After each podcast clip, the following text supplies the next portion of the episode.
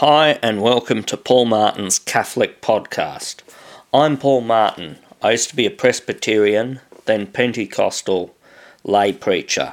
After studying the Bible and church history, I converted to Catholicism.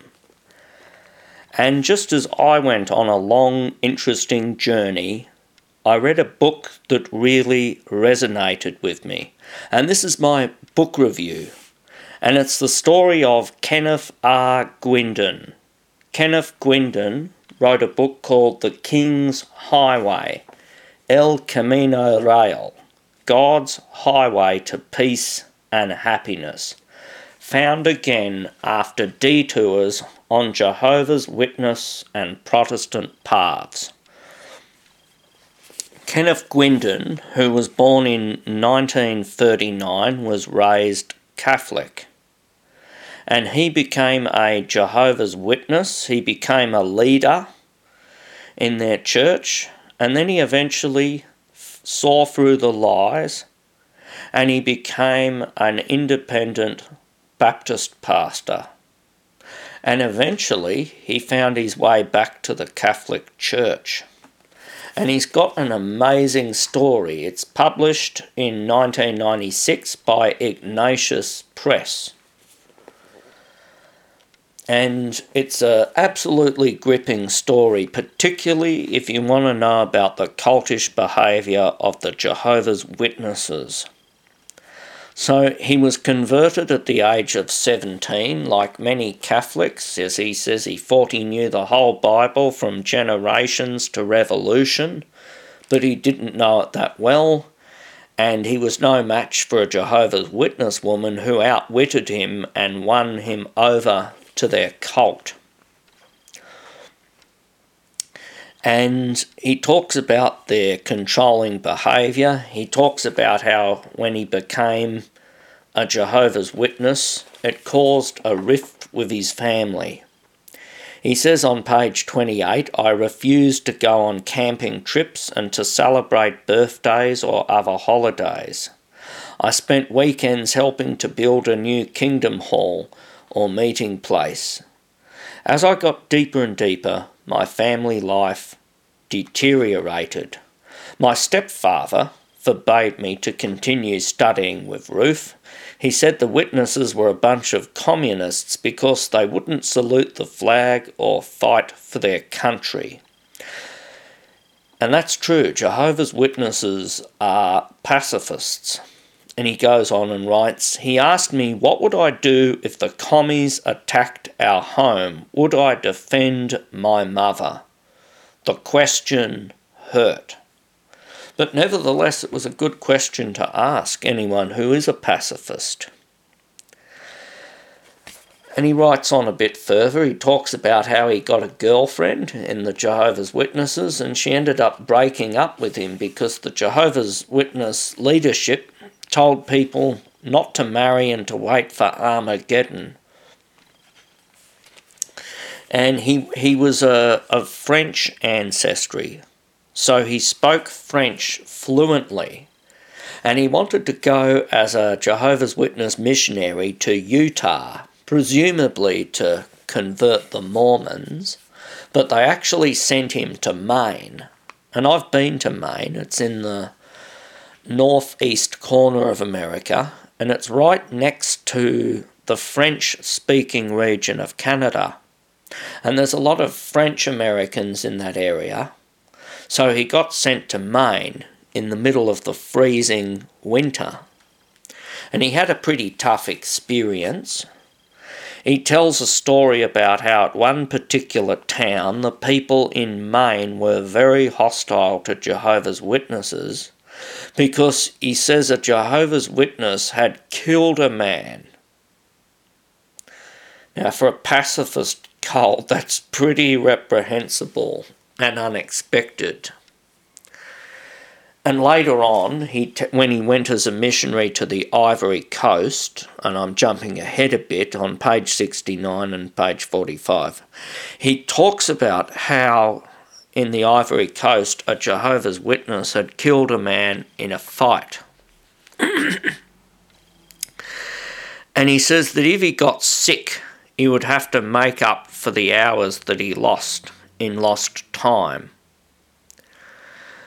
And Jehovah's Witnesses have to buy their literature, the literature that they hand out, the Watchtower magazine and their other magazine, Awake. They have to pay for it out of their own pocket and they hand out their magazines and if people are good-willed enough they'll give them some money in contributions to the cost of the magazines. And the jehovah's witnesses have to give that money back to the watchtower society. In other words they have to pay for the pleasure of being a, vol- a volunteer of working for free and any money they get paid for the literature that they've paid out of their own money, they have to give to the Watchtower Society. And that, of course, sounds like a classic scam. On page 55, he talks about how they especially hated clergymen and they think that their critics are demon possessed. Nevertheless, he worked so hard for the JWs and they were so impressed by him that in 1963 he ended up getting a job working in the Watchtower headquarters. It was also because they had international visitors all over the world coming there, and because he could speak French, he was able to translate for French visitors. And he says how in 1966 they began predicting that Jesus was going to return in 1975. And many Jehovah's Witnesses sold their homes and incurred debts they never intended to pay. Which is very sad. And on page 64, he talks about why they're very fanatical about their beliefs. When questioned about this, about their problems, their false predictions, Jehovah's Witnesses will make excuses for their leaders. Why? Because they are unable to envision any alternative to their religion. They have given so much and worked so hard that they can't face up to the possibility that they might have misplaced their trust. Some JWs have told me that should they ever discover that they have been wrong, they will simply live for themselves and have nothing more to do with any religion. and so he continued working in their headquarters and he tells stories about how when they woke up early in the morning, they had to rush up uh, the three or four stairs at a time to get to breakfast in time, or they would be punished, given hard jobs to do. And he went to the Ivory Coast in 1968. And I myself, I could relate a lot to this because I actually grew up as a Protestant missionary kid in South Africa. And I particularly uh, like what he says on page 77. One of the problems I faced was that many of the young people, that's in the Ivory Coast, lacked any sense of time. But they didn't like to say no to the white man I would make a rendezvous with someone who said he would come to my house, but I would then be obliged to spend an hour waiting for the person who often wouldn't show up at all. This caused me to lose time and feel frustrated. Sometimes I would meet the person a week later in the street and ask him why he had missed the appointment. He always had a good story to explain it and that's what they call African time. When we were in South Africa, church meetings were like that. They would, uh, we would turn up on time, and we would find one person would turn up half an hour later, and about two hours after it was the time it was supposed to start, the meeting would begin, and it would finish four or five hours after that. It was just crazy very different culturally. So, anybody who wants to go as a missionary to some of these places, that's uh, something you've got to take into account. And after he'd been there for seven months, he got really sick, and it turns out he had polio. And this is where he had a real shock, a real wake up call. The Jehovah's Witnesses did not pay a cent for his medical care, and they refused initially to pay for his flight home. The French government paid for his care, and he was helped by his non Jehovah's Witness family and he was now greatly cynical and disillusioned. And he increasingly started to see the Jehovah's Witnesses as a business, like his own insurance job. Now, one of the Jehovah's Witnesses he worked with in the Ivory Coast was a lady called Monique, and she ended up becoming his wife. And so Kenneth and Monique were now back in America, and he was very cynical and disillusioned with the Jehovah's Witnesses, and he began examining scripture verses on the deity of Christ. And he eventually found himself asking, well, why do Jehovah's Witnesses believe in two gods? They believe in one supreme almighty God, Jehovah, and then they believe Jesus was a God with a small g. And I've met Jehovah's Witnesses who I will quote Isaiah 9 6 says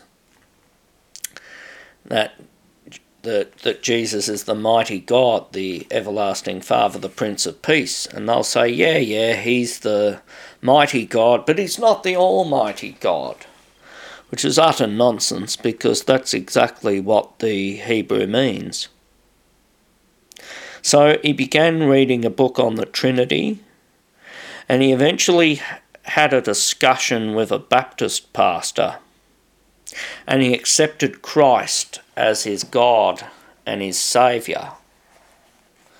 And he notes how it was forbidden to talk to ex Jehovah's Witnesses or read any material criticising JWs. And he did his last field work for the JWs in early 1973, and he found out that his wife had accepted the true Christ at about the same time as him. He'd been praying very hard for her secretly, and she came to the conclusion he did. And he, what he was unprepared for and came as a real slap on the face, though, is that when he left the Jehovah's Witnesses, they cut him dead. And there were people that he'd known for many, many years, and he was completely disfellowshipped. But he felt very happy in his new Baptist church at Van Nuys in America, the first Baptist church, and he even converted several JWs. But within a few short years, the Baptist church that he was going to fell apart due to divisions, which is so typical of Protestant churches. And it, the whole division was over the charismatic movement.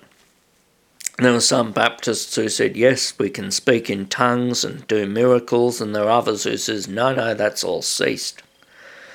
And because there's no pope to settle, or church councils to settle the differences, they just go their separate ways. And so he found it very demoralising being in this big division. And then in 1977, he began planning for a mission trip to France, which, as you'll recall, he was a native French speaker. He was very anti Catholic at the time and he was keen to convert the many French people who were either secular or Catholic. And he did something that sounds insane by today's standards, but it's very common, and I can relate to a lot in my own experience as a missionary kid. He says they had to sell their house, their car, and their furniture and their kitchen appliances to get an aeroplane ticket to France.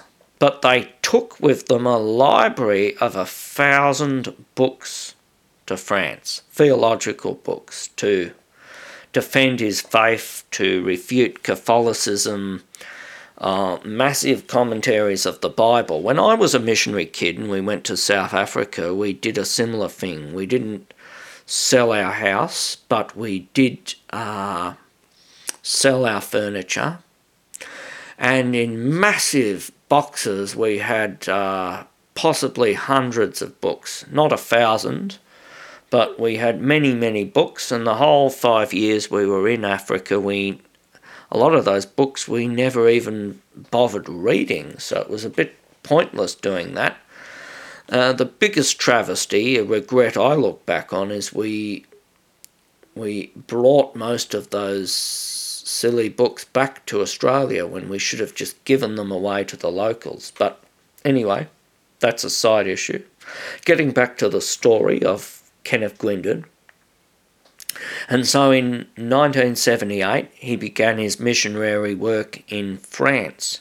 And he worked in an interdenominational fellowship. And on page 141, he tells of a very funny incident, which I couldn't help but laugh at. He, he went to this interdenominational fellowship, and it was made up of Lutherans from Germany and Austria, uh, Baptists from America and from Britain, and Brethren and Anglicans from England, and very and Pentecostals from different parts of the world. And it was this whole conglomerate of Protestants who were anti Catholic and they met together. But the only thing they really had in common, apart from some, from some very bare essential doctrines, was that they were non Catholic. And he tells an incident about how the preacher got up one night and he said that they that there was some people lost at sea who wanted to have communion and they used orange juice because there was no wine and he said tonight we're using apple juice. And Kenneth was offended and he got up with his wife and they stormed out. And after they left, a French pastor, a visitor who was there, went to his car and grabbed a bottle of wine. So they were able to have wine afterwards. But the overseer rang him and said, Well, why were you so offended? Communion is just a symbol anyway. What does it matter if we use apple juice? And then he read a Catholic book by a former Protestant woman who had converted to Catholicism, and she quoted the early church fathers in defending transubstantiation and baptismal regeneration. And he started attending ecumenical meetings at a Catholic seminary in Bayonne. And he was impressed with how much they loved Jesus. So while he did not know Catholics, he got a lot of anti Catholic propaganda, both as a Jehovah's Witness, then as a Baptist. But when he started to actually meet and interact with Catholics face to face, his impression of them changed. And he says how his evangelism in France consisted mostly of street evangelism, where he would read scriptures or he would have a stall with an umbrella with lots of New Testaments and French literature, which he would offer to people, but he found very, very few people were interested. They were either secular people who wanted nothing at all to do with God, or they were Catholics. And he says some of the Catholics were very genuine people who believed in it, but a lot of them, and this is absolutely true and sadly true, a lot of people that are Catholics, it's just a cultural identity. And he then talks about he became increasingly disillusioned with how divided Baptists were. And he tells an incident about how they were divided on issues, on things like uh, wine. Can you have wine in communion or should it be grape juice? On the King James Bible, is it God's only Bible? Or is it. Uh, and he says how they talk scornfully about those wine churches because when he'd go back to America, he would need to get support from a wide variety of Baptist churches. And he ended up changing for a very legalistic Baptist church, which is called landmarkism. And the landmark Baptists are people who believe there's an unbroken line of Baptists from the apostles to today, which is absolute rubbish. And he went and did some research on it, and he couldn't find any evidence for ancient Baptists. Instead, he found increasingly evidence for for Bapt- for Catholics in every century, but not Baptists. And what came as a very disillusioning experience was when he went back, they had strict rules in this particular Baptist church. He says on page 163 We never held a communion service at the Baptist mission in Perpignan. Our particular Baptist beliefs required that the mission be organised first as a church before the Lord's Supper could be celebrated. This meant that if we should spend five or ten years in the field without being able to establish a church, we couldn't celebrate the Lord's Supper because the Lord's Supper is a church ordinance. Even though I understood the reasoning behind this, it was a great sacrifice for any Christian to make. As time passed, I began reflecting more thoughtfully on our situation here we were, Americans in France, and very strict Baptists, so rigid that we were not permitted to cooperate with other Baptists. We insisted on stringent requirements, some beyond reason. No wine, no pants for women, short hair for men, rebaptism for all who joined our church, I was beginning to think that we were not much different from an invading virus.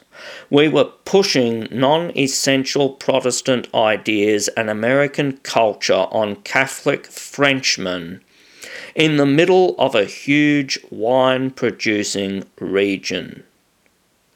Our kind of Baptists went so far as to refuse to believe that Jesus turned water into wine at the marriage feast of Cana. They claimed he turned the water into grape juice. I never believed this. Clearly, many who qualified by God's grace for entrance into heaven would never qualify for membership in the church we hoped to found. I began to feel boxed in, and I wondered if I hadn't painted myself into a corner. And he also reflects later on on why the Reformed Church had been in France for centuries, but it was considered too austere by the French people. The Reformed Church is like the Baptists, they like a very plain, dry, drab church. And a lot of Protestant churches are like that. They have churches that resemble a civic centre, whereas a Catholic church has stained glass windows, statues of Jesus and Mary, paintings of events in the Bible, candles, beautiful churches and I think in many ways it actually reflects the French culture. Now, I'm not a great expert on French culture. I'm just an Australian, but I believe from my impression of what I've seen of the French people is there are people who love art. There are people who love paintings and sculptures and They like bright colours, they like positivity, they like a festive culture. And the dry Baptist and Reformed traditions of Protestantism are nothing like that. And that may be part of a reason why those churches never really made much impact on the French, whereas they did make an impact on Britain and Scandinavia and northern Germany. In other words, they made it in cold, austere climates where people are very dour. But they didn't have much success in countries like Spain, Italy, or France where people love art and they love the beach and they love culture and they love life. Instead, they had more success in countries that have six months of darkness. That's just my opinion, my perspective on that.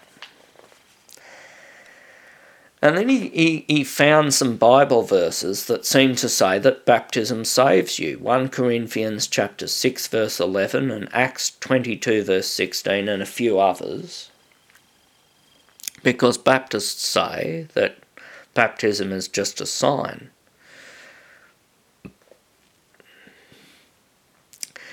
And he then began re- reading the writings of Cardinal Wiseman in 1835 and read his arguments in favour of Catholicism, and he found himself very much compelled. He also looked at the history of Catholics persecuting Protestants and atrocities, and he says, We don't condemn an entire nation for the acts of some of its leaders. This is on page 172 we don't condemn an entire nation for the acts of some of its leaders or for the actions of a part of its people. We recognize that no nation or people has a perfect history. God never rejected Israel during her periods of infidelity and idolatry. He, pur- he purposed to bring in something better, something more spiritual, based upon a better covenant and a better sacrifice. And then later on, another thing happened.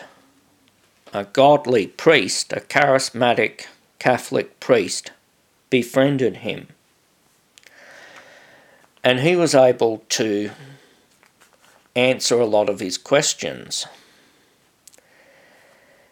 And he encouraged Kenneth Guindon to read the Church Fathers. And he began spending time in a monastery and so he was becoming increasingly drawn to the Catholic Church. He was also feeling more and more disillusioned with the Baptist Church. He'd spent years at this time in France trying to convert people. And he tells a story about how, on one occasion, they mailed out to 15,000 people in one particular area, and they got one response, and it was from a struggling single mum with a lot of personal problems. And in all his time in France, he converted no more than about a dozen people that he got to attend his house church that had no communion, and they sort of came and went. They didn't really get any any much growth or anything. And as he got more and more towards Catholicism, his wife became very upset, and he tells a story that makes me cringe on page 189, where a nun visited their house, and Monique got into an argument with the nun, and it ended up with both of the women crying. But eventually, he, he and his wife were won back to Catholicism, and he resigned from his mission work with the Baptist Church and began going into lay ministry. And he describes it as a highway near where he grew up in California, the King's Highway, or in Spanish, El Camino Real. And he described that this was his highway to peace and happiness. And so I would encourage you to read this book, The King's Highway by Kenneth R. Guindon. Guindon is G U I N D O N by Ignatius Press, 1996. And I hope you've been greatly encouraged by this testimony. God bless you and thank you for listening. Bye for now.